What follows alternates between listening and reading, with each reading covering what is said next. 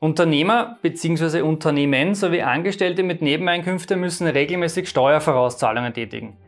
Wieso das so ist, wann diese fällig sind und wie ihr diese an eure Situation und Bedürfnisse anpassen könnt, das erfährt ihr in diesem Video.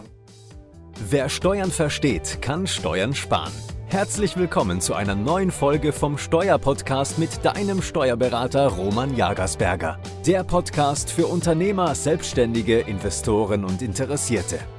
Mein Name ist Roman Jagersberg, ich bin strategischer Steuerberater in Österreich und unsere Kanzlei hat sich auf Unternehmen und Investoren spezialisiert, allen voran den Immobilieninvestoren, die ihre Steuerbelastung und Firmenstruktur optimieren möchten.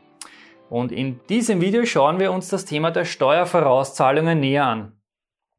Im Bereich der Ertragssteuern müssen nämlich vierteljährlich Vorauszahlungen geleistet werden. Warum ist das so? Naja, ganz einfach.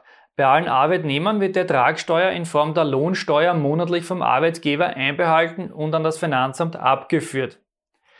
Die Berechnung der Steuer ist hier relativ einfach, da ja der Arbeitgeber weiß, wie viel der Mitarbeiter im Jahr verdienen wird. Das heißt, das Einkommen ist ja schon bekannt.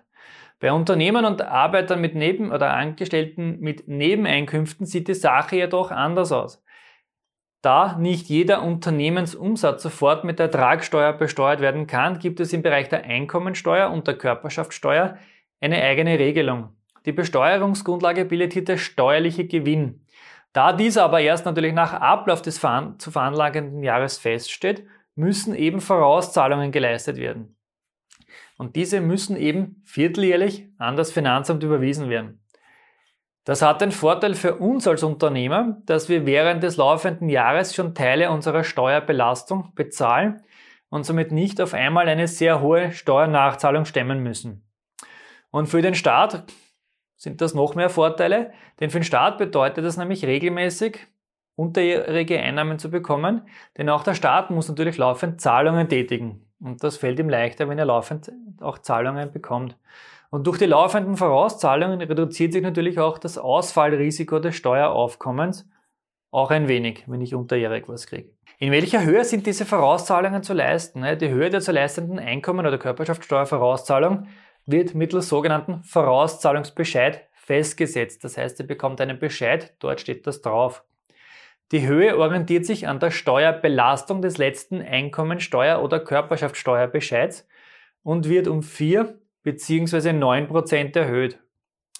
Wurde euer Unternehmen erst gegründet, das heißt es gibt noch kein Vorjahr, dann wird die Steuervorauszahlung für das erste Jahr anhand eurer Gewinnprognose, die ihr im Fragebogen bei der Meldung eures Betriebsbeginns an das Finanzamt gemacht habt. Aufgrund von diesem Ergebnis wird diese Vorauszahlung festgesetzt. Zu welchen Terminen sind diese Vorauszahlungen fällig? Naja, wie bereits erwähnt, sind diese Zahlungen viermal im Jahr an das Finanzamt zu leisten. Die Zahlungstermine sind daher immer die Mitte eines Quartals, das heißt der 15. Februar, der 15. Mai, 15. August und der 15. November. Schreibt euch diese Termine und die zu bezahlenden Beträge sicherheitshalber auf, um keine Zahlungsfrist zu versäumen. Das Finanzamt schickt zwar rund einen Monat vor der Fälligkeit eine Benachrichtigung aus, beziehungsweise werdet ihr von eurem Steuerberater rechtzeitig informiert. Ihr solltet die Frist jedoch selbst im Auge behalten. Alleine schon deswegen, um ausreichend Liquidität für die Bezahlung bereitzuhalten. Seit einiger Zeit gibt es auch die Möglichkeit, die Steuervorauszahlung mittels Einziehungsauftrag vom Bankkonto abbuchen zu lassen, um eben keine Frist zu versäumen. Aber bitte Achtung, in der Praxis haben wir da schon Probleme gehabt. Im Fall der Teilung eines SEPA-Lastschriftmandats werden nämlich nur die Vorauszahlungen eingezogen.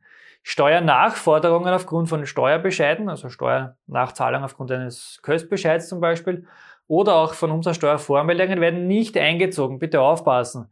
Da hat schon auch Probleme gegeben, dass sich der Kunde darauf verlässt, dass sie eingezogen wird. Finanzamt macht nichts. Auf einmal haben wir einen Rückstand und das Finanzamt beginnt mit Einbringungsmaßnahmen. Die sind teuer, mühsam und das kann man sich sparen, wenn man weiß, wie das funktioniert im Hintergrund. Bevor wir uns jetzt nun anschauen, wie ihr eure Vorauszahlungen, eure persönliche Situation anpassen könnt, weil im Stein gemeißelt ist gar nichts, abonniert bitte unseren Kanal, damit ihr kein neues Video mehr verpasst.